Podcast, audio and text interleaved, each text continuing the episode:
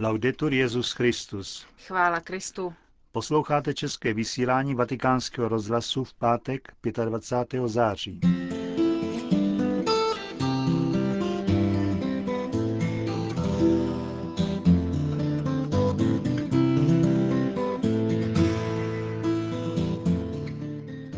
Aktualitách z Vatikánu a ze světa vás jako obvykle čeká promluva otce kardinála Tomáše Špidlíka.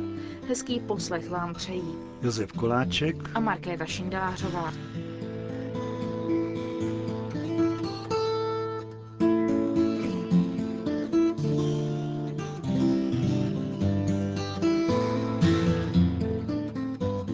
Zprávy vatikánského rozhlasu. Vatikán. Očekávání 13. apoštolské cesty Benedikta XVI. přináší vatikánský deník Osservatore Romano s dnešním datem články představitelů dvou diecézí, které v České republice svatý otec navštíví. Článek arcibiskupa pražského kardinála Miloslava Vlka nese název Malé státce v Praze přivítá velkého pastýře. A článek brněnského biskupa Vojtěcha Cikrleho se jmenuje Jedinečná událost v historii brněnské dieceze. Kardinál Vlk v Observatore Romano líčí nejen současné postavení církve v české společnosti, ale také duchovní přípravu naší církve na návštěvu svatého otce.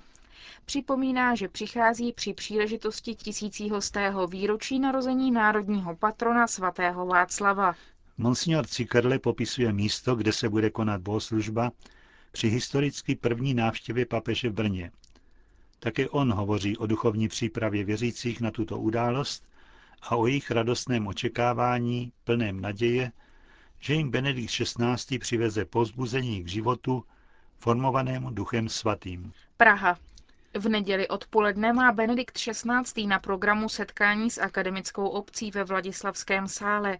Její součástí nejsou jen profesoři, ale také studenti. Proto kromě projevu rektora Univerzity Karlovy Václava Hampla svatého otce pozdraví i jeden ze studentů. Bude to poprvé, co se v Čechách papež s akademickou obcí setká. Joel Ruma, zástupce Ekumenické rady církví, včera na tiskové konferenci informoval o programu jejího setkání s Benediktem XVI. Nejprve promluví Pavel Černý, předseda Ekumenické rady církví, pak Benedikt XVI. Na to následuje společná modlitba členů všech přítomných církví a jejich představení Benediktu XVI. Jednotlivé církve budou mít na velkých setkáních v Brně a ve Staré Boleslavi své delegace. Lisabon. Portugalští biskupové oznámili, že Benedikt XVI. přijal jejich pozvání a příští rok se bude účastnit oslav výročí zjevení Pany Marie ve Fatimě. Benedikt XVI. zde bude předsedat obřadům 13. května. Láska portugalských katolíků k Petrovu nástupci, stojí v prohlášení arcibiskupa Jorge Ferreira de Casta Ortiga, je klíčový prvek naší katolické tradice a naší věrnosti církvi. Fatimu v minulosti navštívili dva papežové. Jednou v roce 1967 zde byl Pavel VI. a třikrát v letech 1982, 1991 a 2000 Jan Pavel II. Současný papež tu, ještě když byl kardinál, předsedal mezinárodní pouti v roce 1996. Castel Gandolfo. Benedikt XVI. dnes přijal na audienci další skupinu biskupů z brazilského severovýchodního regionu 1 až 4, kteří jsou v Římě na kanonické návštěvě ad limina. Ve své promluvě svatý otec se zaměřil na situaci rodin v současné době.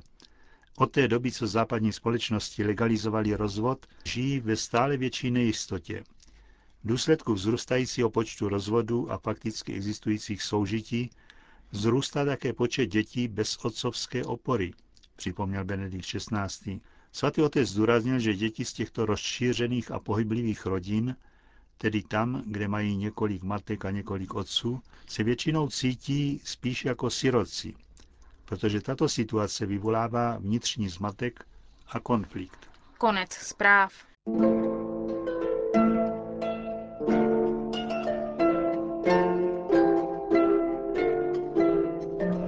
Kopule. Pravidelná promluva otce kardinála Tomáše Špidlíka.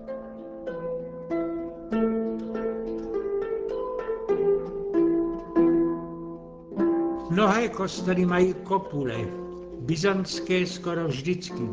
Některé jsou velmi vysoké. Na svatopetrskou kopuli v Římě se dá vystoupit a vede tam 2000 schodů. Za to je však o tu pěkný pohled jako z kopce. Ale daleko krásnější je pohled uvnitř z baziliky nahoru. Tu hned vidíme, co má kopule představovat. Je to nebeská báň. Ale není to široká nebeská obloha, rozprostírající se od východu na západ. Bazilika je jakoby svět sám v sobě uzavřený, který má své vlastní celé nebe. A tím se má něco vyjádřit. První křesťanské kostely mají obyčejně formu lodi, která pluje směrem na východ. Dokud totiž ještě křesťané nesměli stavět chrámy, modlili se rádi směrem ke slunci, které je obrazem Krista, slunce nového věku. Loď, která k němu pluje, ovšem nemá obyčejně kopulí. Ale brzy na to se objevuje jiný typ kostelů. Jejím nejlepším příkladem a vzorem je caříhradský chrám boží moudrosti Hagia Sofia. Po obsazení Cařihradu se stala budova mešitou, dnes je muzeum. Ale myšlenku, kterou její umělci chtěli vystělesnit, je znátno uhádnout. Dá se vyjádřit takto. Kdo vstoupil do chrámu, ocnul se v novém světě, kterýž už je Kristem vykoupený. Svět, který na vykoupení čeká, ten zůstal venku. Kdo se sem přišel pomodlit, na něj zapomněl. A když pak opravdu musí výjít ven, zpívá si, vracím se v ten zlý svět, do slastí se abět a vždy rozjímám, že už jdu naposled. pak kdo tak myslí docela upřímně, ale připomíná nám to jeden vážný problém, který se objevuje už při čtení Evangelium svatého Jana. Hned na počátku se tam dozvídáme, že Bůh vstoupil do světa jako do svého vlastního. Tak miloval svět, že dal svého jediného syna, aby žádný, kdo v něho věří, nezahynul, ale měl život věčný. Ale nakonec čteme něco úplně jiného.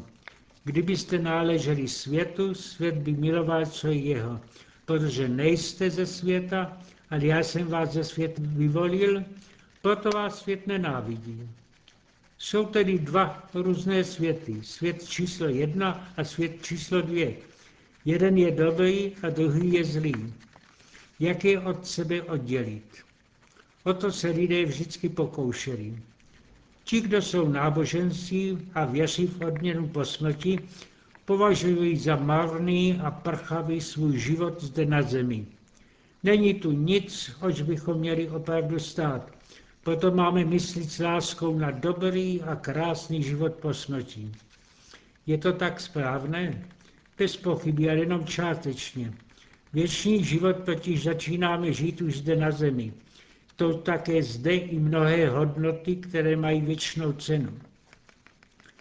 Lidé intelektuální proto stanoví jiné rozdělení. Svět hmotný a svět duchovní.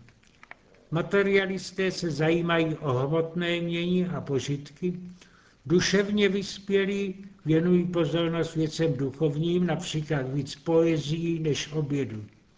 Chválíme je za to, ale víme, že nesmějí přehánět. Vždyť nejduchovnější hodnota je láska a ta se poje většinou daleko víc v tělesné a hmotné službě druhým, než v recitaci básní. Moralisté a marokárci si osvojili zase jiné rozdělení. Starat se o to, o čem se ve světě mluví, znamená soustředit se na pomluvy a zbytečnosti a ztrácet smysl o to, co je ve světě opravdu dobré a co nám tak utíká. Říkám, dříve se říkalo, že si musí dobrý člověk umět zavřít oči a zacpat uši pro zlé zprávy a otevírat je jenom ke vnímání dobrého. Dnes to provádějí lehčeji vynutím nebo zapnutím televize a rádia. Ale všechny tyto druhy rozdělení jsou, jak pozorujeme, relativní. Jeden ze starých mnichů, opat Izajáš, Proto podal tuto definici zlého světa. Nedobré je všecko, co nás vede k tomu, abychom zapomněli na Boha. A co je to konkrétně? Může to být všecko nebo nic. Podle toho, co nás pohoršuje nebo nepohoršuje. To pak záleží víc na nás samých, než na vnějším světě. Výraz pohoršení je pěkně vytvořen. Je to něco, co nás vede k tomu, abychom se stali horšími. Říkáme také, že nás něco svádí ke zlému. Dobrá cesta někam vede, svede nás z ní něco k jinému opačnému cíli. Krása ženy vede počestného mladíka k uzavření šťastného manželství, lehkomyslného manžela k porušení manželské věrnosti. Chutné jídlo je k zachování tělesného zdraví, jsou však i ti, kteří si dobrými jídly zkazili žaludek.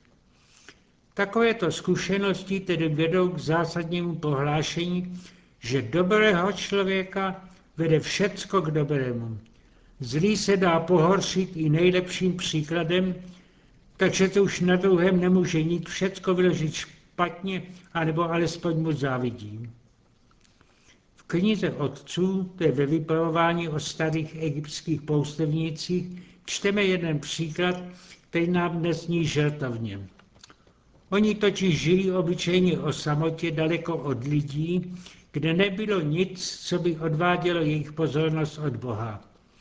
Aby se uživili, obyčejně pletli košíky, které pak čas od času nosili do města na prodej.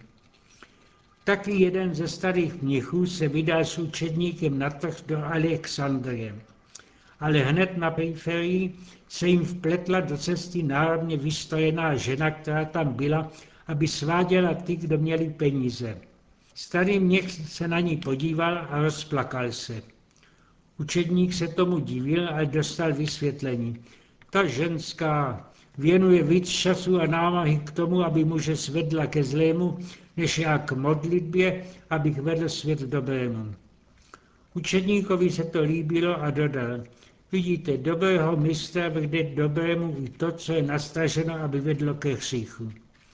K té dokonalosti bychom měli dojít všichni a v postoji ke všemu. Ale moudrost vyžaduje také znát svou vlastní slabost.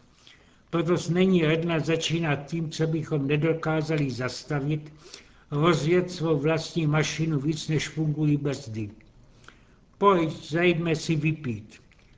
Zajdu tam snadno, ale nejsem si jist, jestli bych tak snadno odtud vyšel.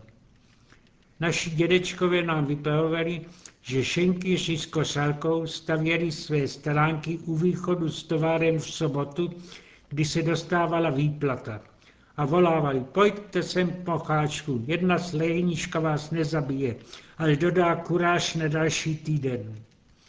Manželky, které znali záludnosti takového zvolání, tam také četali, chytali k mocháčky pod paždí a odváděli je domů ještě za světla. Až se obloha zatmí, celý svět se může stát nebezpečný.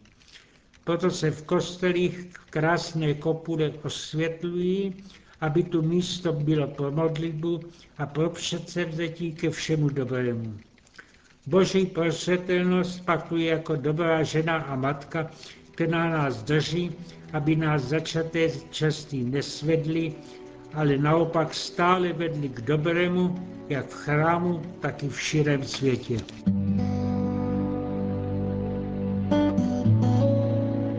Slyšeli jste pravidelnou promluvu otce kardinála Tomáše Špidlíka. Končíme české vysílání vatikánského rozhlasu. Chvála Kristu. Laudetur Jezus Christus.